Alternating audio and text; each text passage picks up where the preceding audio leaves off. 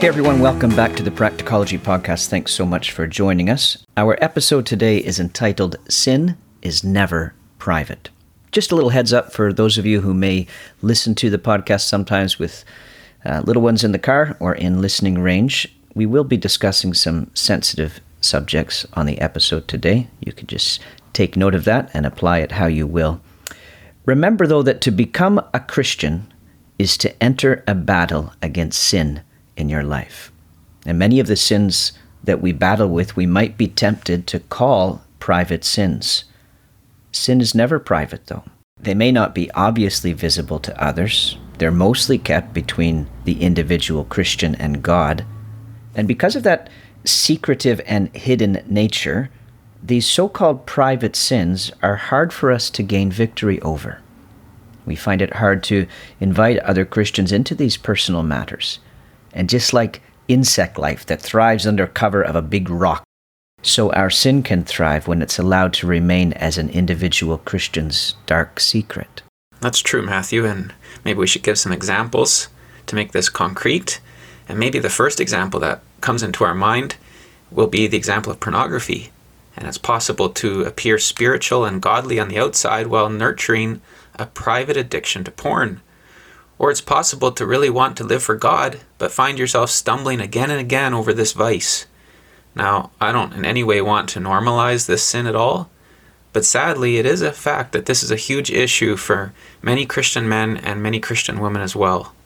But that's not the only sin like this. There's others too, like uh, playing out sinful fantasies in our minds or reading certain kinds of romance novels as an unhealthy form of escapism. There's excessive drinking or inappropriate drug use by ourselves. Uh, sometimes we can indulge such private and hidden sins such as, you know, coveting or brooding or plotting revenge on someone or throwing ourselves pity parties. Oh, that's quite a list you've given us, Mike, and I'm sure we could add more items to that list. And the thing is that we can start to view these private sins as being no big deal because, well, they don't affect anyone else, or so we think, right? We say, hey, what's the big deal? I'm not hurting anyone else by binging every night on Netflix or by illegally downloading movies and watching them. And when we think like this, we begin to make peace with our sin in our lives, sin that no one else really knows about. Yeah, and many take this to the next level, Matthew. Maybe we can call this level the semi private level. So, just for example, a, a, guy and his girlfriend, now it's not just one individual, it's two people together, and they've grown up exposed to regular preaching from God's Word in the church. They're not dumb, they know they're not supposed to sleep together until they get married. But they think, hey, this isn't affecting anyone else. I mean, what's the big deal? We, we fully intend to get married someday soon. This is just our private little sin between two consenting adults. Maybe it's not even sin, you know? Right, okay. So we've introduced this concept of private sin, Mike. We've got lots of different examples and variations of what it looks like in different people's lives. And you and I both know for a fact that we've had to struggle with private sins and temptations, and we will have to for the rest of our lives until our future glorification. You and I also know that folks tuning into this are struggling with these things today. And many Christians desperately want help. It's hard to get help sometimes, it's hard to talk about it with others. What help can we expect to get from this episode today? Well, you need to know that you have someone on your side, and his name is the Apostle John, and he wants to help us with our so called private sins. And trust me, what he says in our passage today, 1 John 5, verses 1 to 5, is very helpful, and it teaches us three things about sin. So, number one, sin is never private sin is never liberating, and sin is never inevitable. In this episode, we'll only have time to tackle the first one, but in my next episode, I hope to cover the, the final two. So let's just settle in and look at this first point that John makes, and that is that first, sin is never private. There's no such thing. In other words, it's impossible to go on sinning against God without affecting people around you. So let's see this in our text. First, John says in verse 1 Everyone who believes that Jesus is the Christ has been born of God. So faith in Christ is an evidence of being born again by God. And then he gives a second sign, sign number two, that you're born of God, is this everyone who loves the Father loves whoever has been born of him. So if you love God the Father, you're going to love the rest of his children too. which makes loving God's children, that is, other believers, really important then. So I guess the next question is how do we know if we love God's children? How do we know if we truly love other Christians? Yeah, and John was ready for you on that one. He anticipated your question 2,000 years before you asked it, Matthew. And so John says, By this we know that we love the children of God. Well, are you ready for it? He says, By this you know, we know that we love the children of God when we love God and obey his commandments. And if that sounds circular, it's because it is. This is how John writes over and over, not with uh, vicious circles, but he writes in a virtuous circle. And and so he says, how do you know if you're born of God? How do you know if you love God? Well, you're going to love his children. Well, how do you know if you love his children? You know that by if you love God, and love for God shows itself in keeping his commandments. So, the way to love God's children is through loving obedience of God's commands. In other words, we love people best when we love God most. And I take it you're saying this is why there's no such thing as private sin. To sin, whether privately or publicly, is to break one of God's commandments. And according to the scripture from the Apostle John that you've just read, that isn't just a failure to love God, it's actually a failure to love God's people, right? Yeah, that's right. But it isn't intuitive for us to grasp this, especially in, in our culture uh, where there's so much emphasis on our own autonomy and uh, we live in a very individualistic culture, and we're not really trained to see how our so called private actions affect other people. And so it's not obvious to us that breaking God's commandment about adultery by committing adultery in the heart through viewing online explicit content is a failure to love other people. So uh, sadly, we need to dwell on this a little bit. So let's say I'm clicking on stuff online I shouldn't be clicking on. David Mathis has pointed out that every click on the internet that we make is like a vote. It's saying, I want more of this, give me more of this. So let me quote him. He says, When you click on seedy links and ads and click around at sleazy sites, you're not just showing and shaping the health of your own soul, but you're also feeding the strength of those sites one click at a time. He says, the private use of the internet is a mirage, a satanic illusion to deceive you into thinking what you do online really doesn't matter. But there is no such thing as truly private use of the internet. Every click has a public dimension. So, even stuff like what thumbnail we linger on, what YouTube video catches our attention, and we allow it to autoplay a little bit so we can see what's going on. All these clicks, all our lingering on inappropriate images, all of it sends messages to sites and curators and algorithms about what we like and what we want more of, and incentivizes and ultimately pays for more of the same. And yes, this does uh, ultimately promote sex trafficking.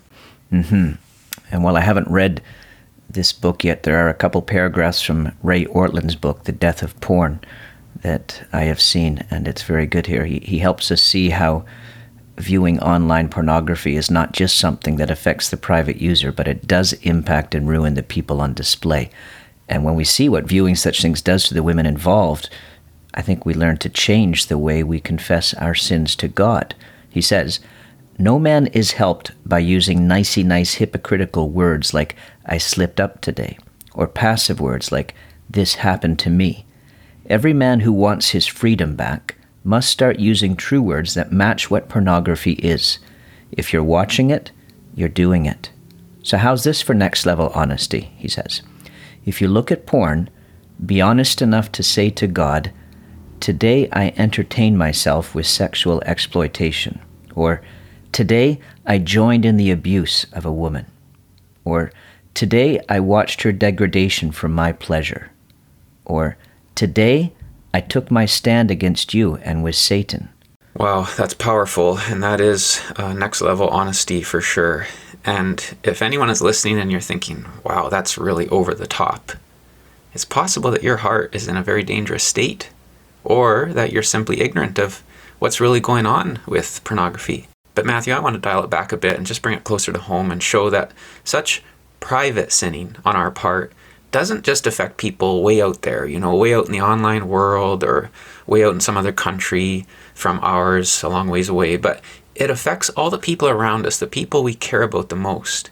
And by the way, I don't care to go into details in, in this forum about shameful stuff in my past. Maybe someday, I don't know. But, but please know where I'm coming from. I'm personally acquainted with how much my so called private sins can bring heartbreaking pain to those I love the most. So, so let's say you have a Christian man, and every two weeks or so he falls and he indulges in trash online, and now he thinks, oh yeah, I guess my clicking on that garbage and lingering on it has in some small way added to the demand for such things, and, and I've sinned against other people way out there in the online world, but it's still not harming my wife and kids. It's still not harming my church family, as long as I can keep this whole thing hidden from them and not too, you know, not too dominant. But this is delusional thinking. Think of it this way Does this man's wife get the usual warmth and interest from him the next morning at breakfast? Or does she get a more withdrawn husband, a sullen husband? And then she wonders, what have I done wrong to make him unhappy? And, and now her day is thrown off. Is this man, are this man's children getting the attentive, pure, righteous, respectable father all children of a Christian man should have? Is this man's local church getting the full range of his gifts and love and service? Or is he pulling back a little from participating in public prayer, for instance, because of his secret? Does he pull back and hold back and in talking to the youth or to individual Christians that he could be discipling, does he think, oh, hmm, I can't challenge them on that because I'm not being fully obedient in my life? And so an opportunity in which he could have built into them is missed because of his own sin. Is this man's employer getting the service they deserve? It? Are his customers getting the service they deserve? Or is he distracted from his responsibilities because he's thinking about that thing he's addicted to? And so you see, it's, it's a delusion to think that we can nurture private sin and it's no big deal because it doesn't affect anyone else. It does. It does affect everyone else. Our family, friends, local church, workplace, neighborhood, all are robbed of the fullness of our love and service when we indulge and make peace with so called private sin in our lives. Excellent points. And you haven't even mentioned what happens when the family members discover the private sin, and then there's all the pain of betrayal and the loss of trust and so on. And I know you've used the example of a, a married Christian man, but this is true of us when we're single as well, Mike. I mean, there's there's the pain for coming clean with one's future spouse about one's past. No matter how wise and careful we are and how we plan what we're going to say in those conversations, it's it's going to be awkward. It's going to bring some pain likely to the one we love. Now, I imagine some are hearing this and thinking, great, now, now I even feel worse, though, about my ongoing sin struggle. I already felt guilty before, and now you've made me my, hate myself even more. Well, I know you well enough, Mike, that that's not where you want to leave us. So, how can this passage also help us, not just make us feel awful for our failure, but help us and give us some hope and light? Mm-hmm. Yeah, you're right. I, I want this to be helpful and hope giving. And just to be honest, uh, it's really the next two points that John makes that I think can help us the most in terms of overcoming sin and giving us hope in the struggle. But even this first point is meant to be helpful. And sadly, it's, it's all we're going to have time for in this episode. But we'll come back to, to the other part in an in a episode or two from now. But, but just this first point, let's just stay here and see what we can, what, what ground we can gain from it. So, seeing the sinfulness of our sin is key to overcoming it. It may not be sufficient to overcome it, but it is part of it. We need to see the sinfulness of our sin in order to overcome it. And seeing that it's impossible for me to sin privately is actually really important if I'm going to stop indulging it. And I think we see that in the Ortlund quote you mentioned. Uh, learning that our sin is never private changes the way we look at it and even the way we talk about it when we confess it to God and so we learn to talk about it more honestly. No more, oops, I'm sorry I slipped there. But, Father, I find it hard to believe that I could do such a thing, knowing what it does to you and the damage it brings to me and to those you put around me. So, so this truth can become a turning point in our lives. It, it can become uh, the wedge that's just pried open on the privacy of our sin, and God can leverage this first point and, and use it as the turning point by which we begin to experience victory in our lives. If you're listening to this and you know you've made peace with some sin in your life, and you've comforted yourself with the lie that it's only affecting you in your individual relationship with God, well, can I just say this tenderly but but firmly? Wake up. That's delusional thinking. See how it's ruining you and it's robbing everyone around you of the fully present and and whole human being you were made to be. So Mike, tell me is is the flip side of this also true? If there's no such thing as private sin, could we say there's no such thing as private obedience? If there are bad consequences for people around me when I sin, are there good consequences for people around me when I am obedient? Yes, thank you. Yeah, so this is a great point, and this too can be really helpful in the fight against sin as well. Again, um, I think the greater help is going to come later on in the passage, but even as we just work with this, this can be very helpful to, to see that my private obedience isn't private. My personal choice, when it's just me and God, uh, to obey Him and not fall into temptation, that actually isn't just about me loving God. It's a way of me loving others too. I was um, I was speaking to a group of youth recently uh, from this paragraph in in First John, and I asked them, "Do you want to make a difference in this world? Do you want to bless many, many people and have a lasting, positive, life changing impact on others? We, we all do, right? We all do. I said, You want to love people, you want to help people, well, then listen.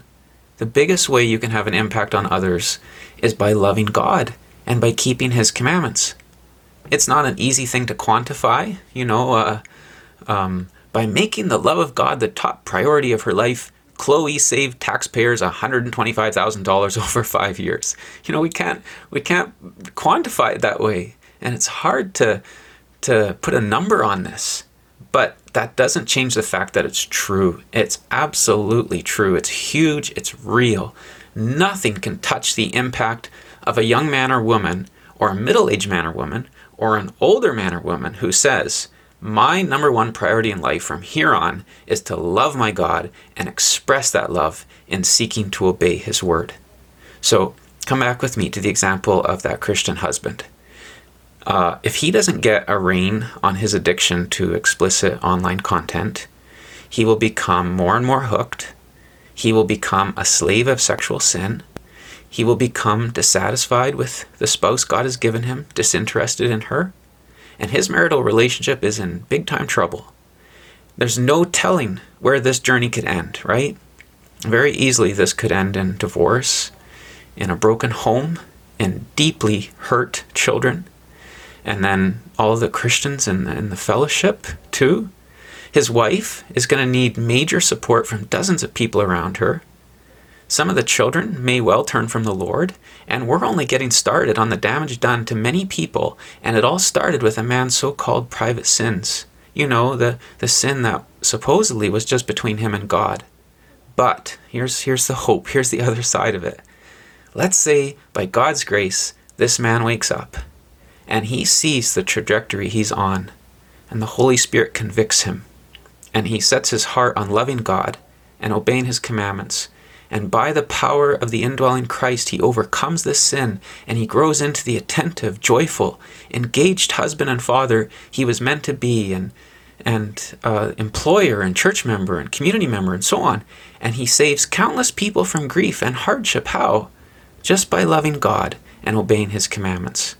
And so God launches such people into schools and into workplaces, into neighborhoods, and, and he makes lasting impact on hundreds and sometimes even thousands of people through them. Mm-hmm. Good, encouraging. Mike, let's try and create, let's create a contemporary situation where this truth can speak to these things too. Like maybe a friend confides in us that they're choosing to go down a path of sin. A friend may say, "Hey, my boyfriend and I have peace about sleeping together before marriage. You know, we've we've talked about it. We think it's okay." Or maybe someone says, Look, I'm attracted to people of the same sex, and I think it's okay to experiment with that community a little bit. Like, if this is the way I feel, then it must be okay. And we can think in response, okay, I need to love this person. The Lord Jesus calls me to love him, to love her, so I need to be kind to them. But then we may go one step further in our thoughts and think, well, okay, if I need to be kind to them, I, I need to affirm their decision. But this scripture in 1 John says that we know we love the children of God when we love God and obey His commandments. So we're absolutely right, aren't we, to realize our responsibility to love our friend, but we're, we're wrong to think that we love them by encouraging them in sin. Once again, the most loving thing we can do is love God more than everything else. Yeah, totally. Uh, that's such a relevant situation you're painting there for us, Matthew. Um, Ray Van Neste, in his little commentary in First John, he says, "We are not loving others well when we disobey God for them, or encourage them to be disobedient in any way to God's commands. This cuts right across our culture's idea that loving someone requires one to affirm whatever that person does." Well put. So yes, we are called to love that friend but the most loving thing, again, we can do for them is to love God even more than them and to love them by loving God and refusing to uh, compromise the Lord's word for that person. Well put. And as you said earlier, Mike, we love people best when we love God most. Sin is never private. Obedience is never private either. And if we want to do a world of good, let's go in for loving God more than all else. Thanks for listening to this episode, a difficult but important subject. And make sure you tune in for Mike's next episode, teaching through this subject. We're, we're going to think about how sin is never liberating and sin is never inevitable. Yeah, please do check in for that next episode. And in the meantime, while you wait for that, uh, don't let us leave you in a very dark place or in a very discouraged place. Please remember the truth of the gospel that where sin increased, grace abounded all the more. There is abundant grace for you and for all of us as we struggle against the sin in our lives. The Lord bless you. Amen.